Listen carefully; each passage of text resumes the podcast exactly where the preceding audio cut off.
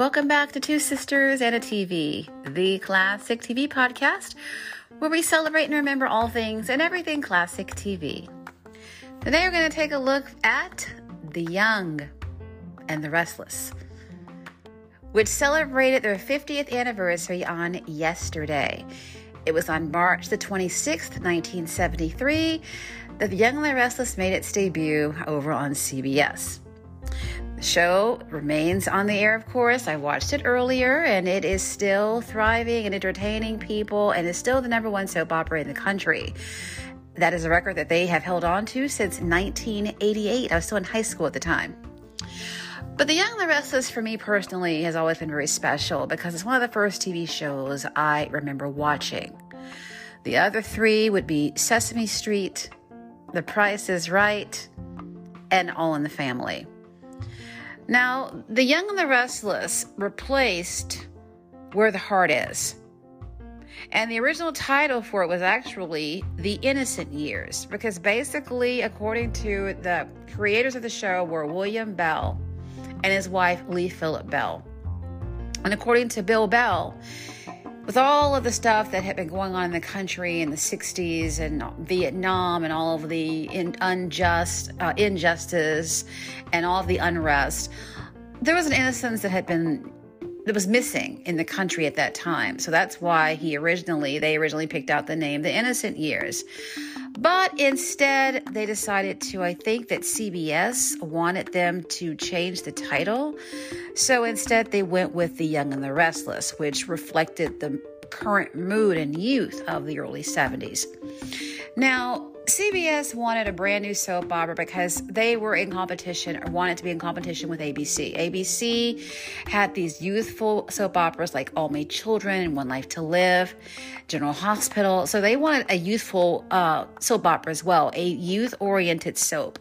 So they decided that they would hire Bill Bell. Bill Bell had been writing for quite a while and uh, had an, an, extensive career in you know writing for TV, and so they decided that they would give him the chance to develop a soap opera for them, which he and his wife Lee did. Now, in the beginning, the ratings were not quite that great. It finished out the 1973 74 season at the number 15 spot amongst the soap operas on the air at the time. But by actually, um, by, and I wrote all this down, so I'm kind of reading as I go along here. Um, for the first two seasons, it was in the number 15 spot, but it jumped to number nine for the 1974 75 season. And by the 1975 1976 season, it had gone all the way up to number three. It also won its very first Daytime Emmy in 1975 for Outstanding Drama Series, and also it won another Emmy in 1975 for Outstanding Individual Director in Daytime in a daytime drama series. The thing that made The Young and the Restless so different was, for one thing, the lighting. I mean, the lighting, if you go to YouTube, there are early episodes on YouTube. There are clips mostly. You can't really find full episodes. There are some, but you definitely will find a lot of like 10 minute episodes or maybe five minutes. But there's a lot from the early days on YouTube. I have binged watched The Young and the Restless at times, those early 70s episodes. And the lighting was just for one thing. It was different. No soap, no soap opera had that kind of lighting. You know, it was kind of like the lighting that you would see in movies, in theatrical movies, on the big screen. I mean, the lighting techniques and the camera angles were they were just so uniquely done. I mean, the effects were dark and shadowy and moody, and at the same time, they would have these bright lights upon the actors' faces. So that was just something that was very, very, again, very creative, very different, and really set it apart from every, from every other soap opera that was on the air at the time. Um, actually, I found out that Bill Bell, a lot of the stuff that I'm telling you today, we didn't know. For example, Bill Bell wanted the show to be um, shot in New York City, but CBS decided that shooting in LA would be more cost effective. Also, another thing that sets The Young and the Restless apart, in my opinion, the music. Now, this is something you can definitely find on YouTube. There were different themes For example, let's take the character of Chris Brooks, and I'll get more into the original characters, the original core families in just a minute. Chris Brooks, of course, was one of the early characters on the show, one of the original cast members, one of the original characters, rather. Well, she had her own theme song, Chris's theme.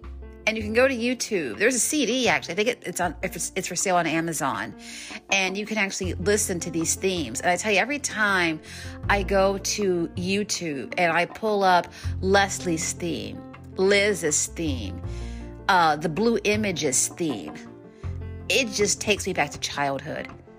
It takes me back to being a little girl because, like so many of you out there, yes, my grandmother watched The Young and the Restless, as did my mother, as did myself, my sister, and one of our uncles, cousins, classmates. I mean, so there's always been someone to talk about The Young and the Restless with, both within the family and outside of it.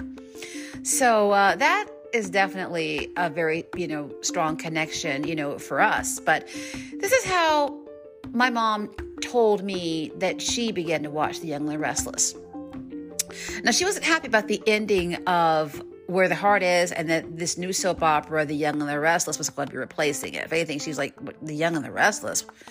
Well, what's that going to be about? So, so she wasn't, you know, willing to give it a chance, but about a month or two months in, some kind of way, she ended up seeing um, an episode, and the character I just mentioned, Chris, Chris Brooks, was originally portrayed by Trish Stewart, if I recall correctly. She was sexually assaulted, and the one who sexually assaulted her was portrayed by Anthony Geary, who would go on to be Luke Spencer a few years later on General Hospital. Well, the storyline was so compelling, the way that it was written, acted, directed, the music, it drew her in. And as a result, she introduced the show to her mother, and that's how they began to watch The Young and the Restless. And of course, I was in the, in the middle of all of this, and I got caught up into it too. My sister came into the world with The Young and the Restless being a fixture in the house. So, um, but as for me personally, I love those early years. The show, as I was saying, the show, uh, we're going to get off into exactly, you know, how it all got started. The show revolved around two core families. The Brooks family. The Brooks family, they were wealthy. There were, uh, yet the mom and the dad, uh, Stuart and Jennifer, and their four daughters Leslie, Lauralee, Chris, and Peggy. And then you had the working class foster family. You had the single mother, Liz. Their father ran away years ago. Bill uh, or William ran away years ago. He came back. He and Liz remarried and then he passed away. But when the show first started, Bill was not in the picture, had not been in the picture for many years. You had her three kids in the picture William Jr., best known as Snapper. You had Greg and you had Jill. And that's really what the show focused on for the first, you know, several months. Bill Bell not very happy with the way that the ratings were at the very beginning. He actually wanted the show to be taken off the air. That's how discouraged he was. And it's interesting how, and I don't know who needs to hear this, but it's interesting how you can have a dream, a goal, a desire. excuse me and in the beginning, you can get really discouraged because it's not looking the way you want it to. It's not shaping up the way that you thought it would or the way you want it to go. And you want to just throw in the towel and just quit. What if Bill Bell had pulled The Young and Restless off the air? Now, CBS wouldn't allow it. But what if he'd been successful in pulling that show off the air? This episode would not be happening right now. And we would have missed 50 years of marvelous characters and storylines and just just so much. So the Young and the Restless, even like I said today in 2023, still very entertaining. Um, at one point, like in the mid 80s, I mean, literally 10 million people a day were watching The Young and the Restless. Now, the ratings, of course, have dropped over the years for different reasons, but even today, I mean, you have like 3 million people who watch The Young and the Restless on a daily basis. So, I mean, that still is not too shabby, especially in this day and age, you know, because there there are so many different channels and i mean there's social media and there's so much of the stuff out there you know that basically you can uh, that are competition for the soaps that uh, it's amazing that there are still so many viewers of The Young and the Restless. But fortunately, he was not able to take the show off the air and he just kept plugging away at it. He was head writer. He was head writer until he retired in 1998. And um, yeah, so fortunately, the show kept going and the ratings continued to get higher. And uh, it stayed on the air. Now, one of the things that he decided to do to breathe a little more life into the show, to, to bring a new dynamic, was introduce the character of Catherine Chancellor. She was portrayed by Jeanne Cooper. She was on this show until she passed away.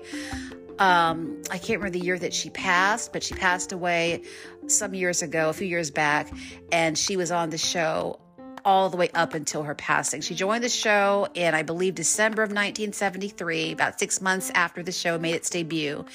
And uh, if you ever watched The Young and the Restless at all, you know about Catherine Chancellor. She definitely, I mean, she was an alcoholic.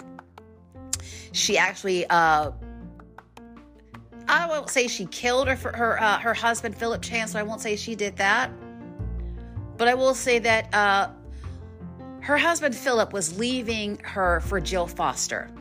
The two were having an affair, and Philip wanted to be with Jill, and vice versa. Catherine was not having it. So Philip had gone out of town. Catherine picked him up from the airport one night. They were arguing, and he was just telling her the marriage is over and you know all this and this. He wasn't going to change his mind. He wanted to be with Jill. So Catherine drove them off of a cliff. This was in 1975. You can see uh, it on YouTube. Um, you have to kind of dig for it. It's not um, very easy to find, but it is over there. And people still to this day talk about Catherine Chancellor driving that car off of a cliff. Philip, of course, sadly was killed, and she was injured. But she didn't care. She didn't care if she was killed or not as well. She just was not going to stand seeing her husband leave her for Jill. And that was how the Catherine Chancellor Jill Foster feud came into being. That I found out, we found out, was the longest running feud in soap opera history. Jill Foster, Jill Foster Abbott, and Catherine Chancellor. Interestingly enough, they actually if I recall correctly, they made them mother and daughter. Now, that was a real serious plot twist. I mean, I still, to this day, can't fully wrap my head around that. But Jill and Catherine, they did become you know, they became close. They still fought a lot, but they became close. The relationship definitely changed, and it was fascinating to watch especially considering the fact how they fought so viciously and bitterly for so many decades.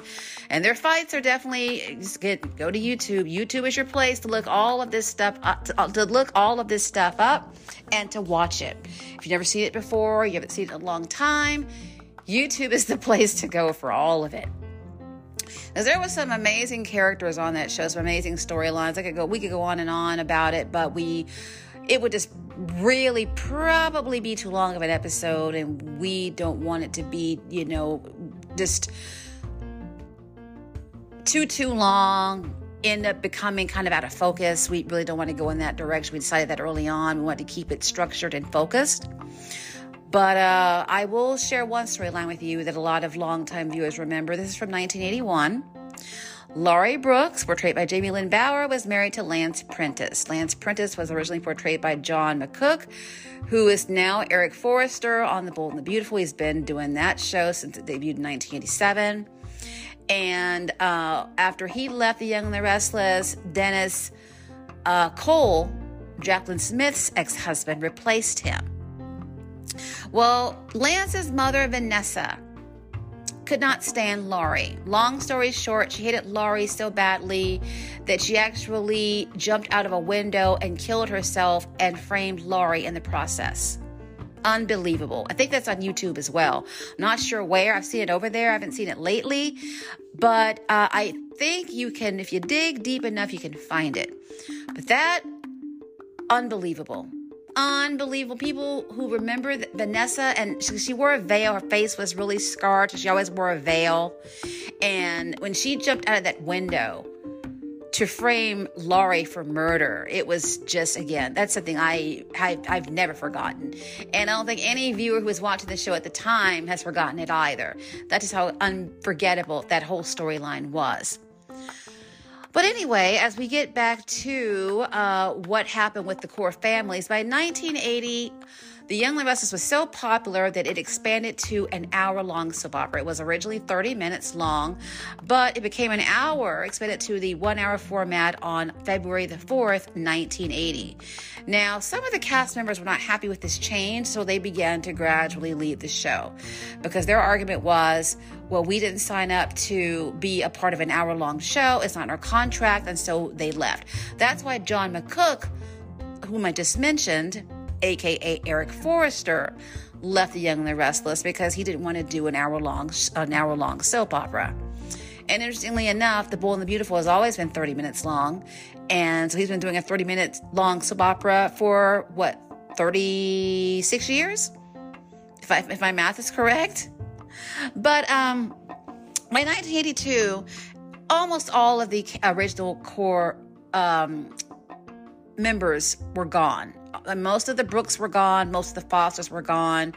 And so when Jamie Lynn Bauer decided to leave the show in 1982, Bill Bell was pretty much done. He completely wrote out all of the, he wrote the Fosters and Abbott, uh, not Abbott's, the Fosters and the Brooks completely out. Those who had not left the show, he wrote them out. And he began to focus his attention solely on the Abbotts and the Newmans, and then also the Williams family. And of course, later on, as you get into the 90s, you have the Winters family.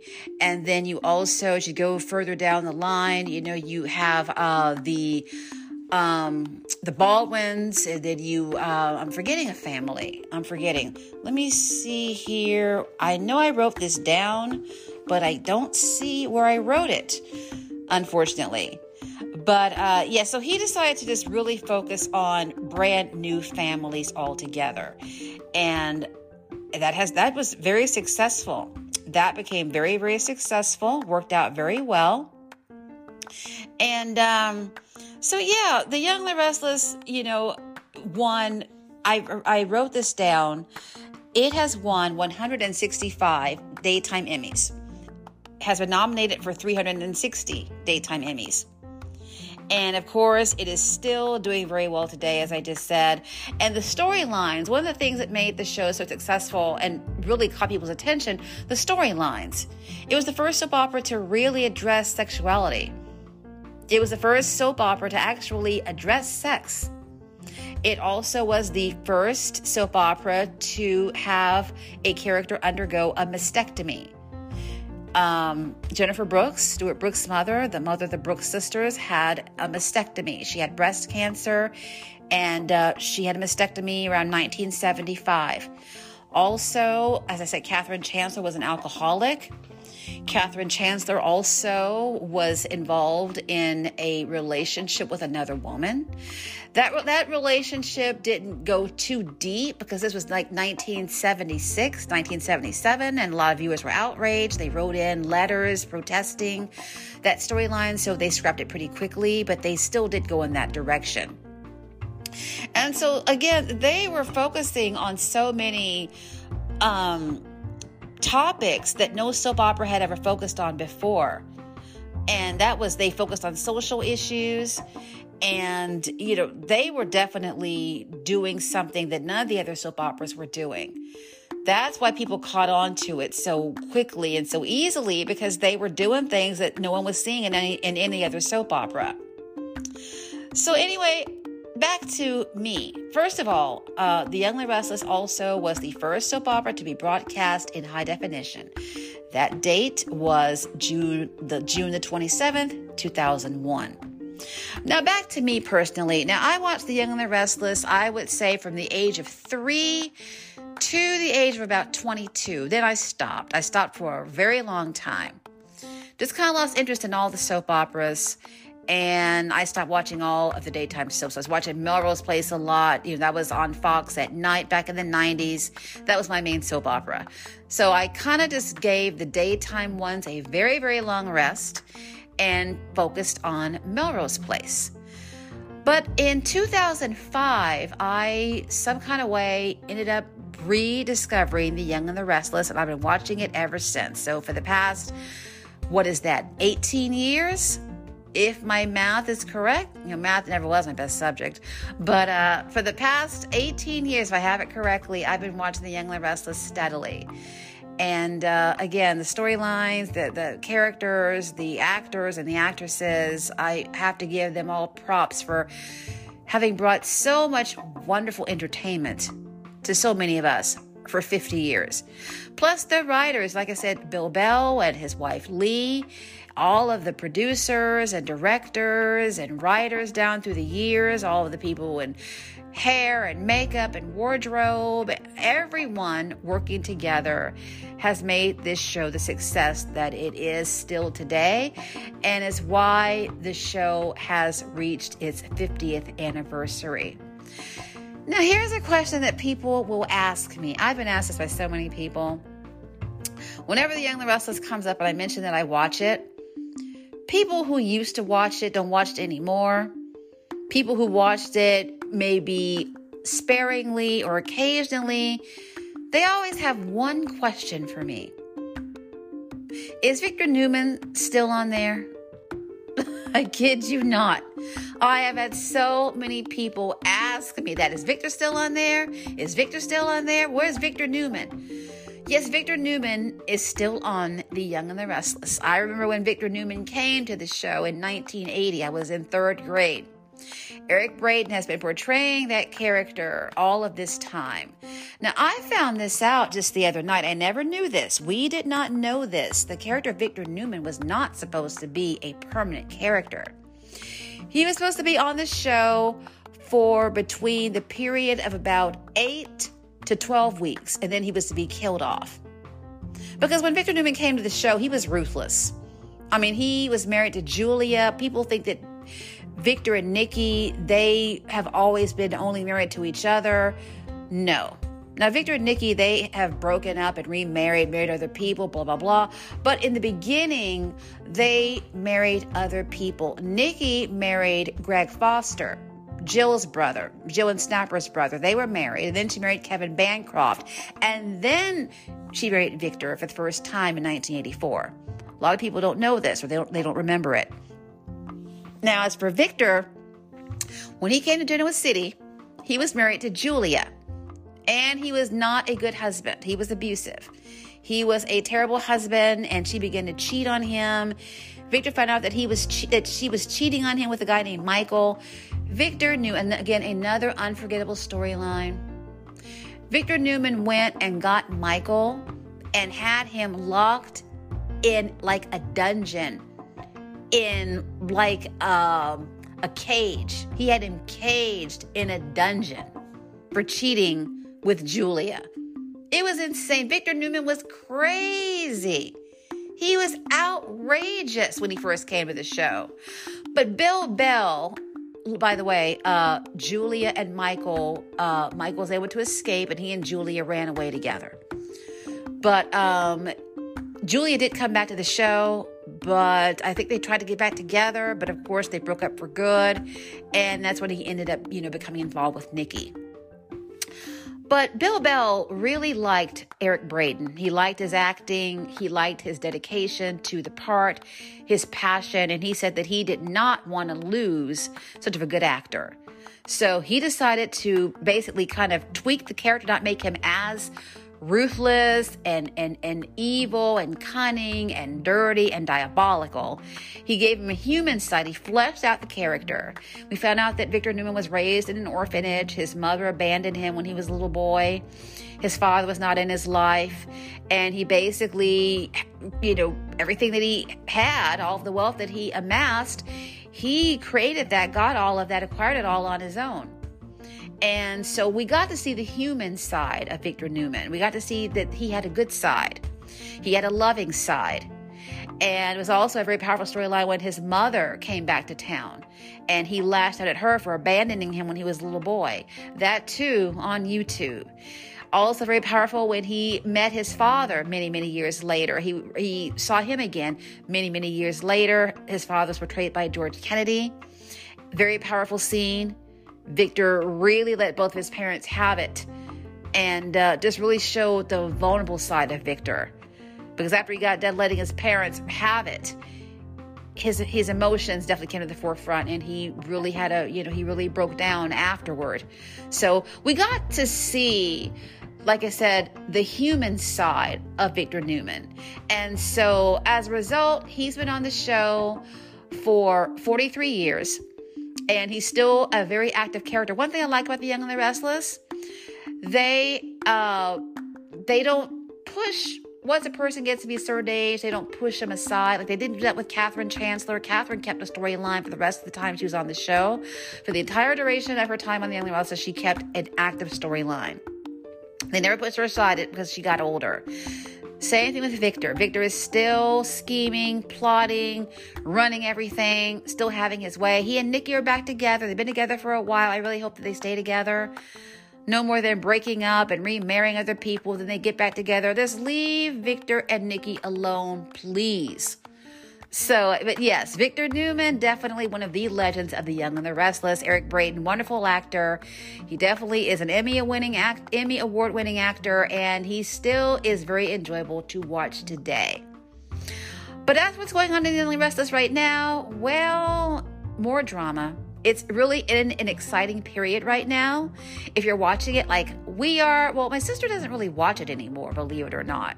I'm the one who watches it. I keep her up to date on it. She, of course, like I said, came in the world watching it. She was really into it in the 90s, like really hardcore. When I wasn't watching it in the 90s, she was obsessed with it.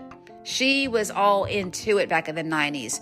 Uh, and then all, all into the 2000s when she was in college. And then she just kind of fell off with it about maybe five years ago. Hasn't been too long ago, but I am the one who watches it among us and I keep her updated. But uh, yeah, there are exciting things going on and you can't wait to see what's going to happen next. And, um, well, that's all I'll say about that. If you watch The Young and the Restless, make sure you watch it tomorrow. Tomorrow's episode is going to be a goodie. And I'll just kind of leave it at that. But yes, The Young and the Restless, uh, you know, like I said, has entertained so many of us for these past 50 years. Bill Bell sadly passed away in 2005. I believe also Lee Phillip Bell has also passed away. Their daughter, Lauralee, is uh, still on The Young and the Restless. She's been on this show since the 80s. She is Christine some people still call her Cricket, which was her nickname back in the 80s and the 90s. She still has a recurring part on the show. I will say this though, um, I do miss Doug Davidson a lot. Doug Davidson portrayed Paul Williams. He joined the cast in 1978 and was on the show until 2020. And I don't know what happened. My cousin told me that she read somewhere that he had a falling out with the producers because something about a storyline. She wasn't quite sure of the specifics, but she told me that they had a really ugly falling out and that's why they kicked him off the show. But it's really, really unfortunate. I loved the character of Paul, and I mean, if he was still on the show, he would have been the cast member to be on the show the longest. Uh, but as of now, since he's no longer there, that honor goes to Melody Thomas Scott, who portrays Nikki. She's been on the show since 1979. But yes, Doug Davis, Davidson, yes, he's still very much missed. I I really hate that whatever happened happened because I tell you, I always liked Paul, and I can't tell you how much I wish he was that he were still on the show.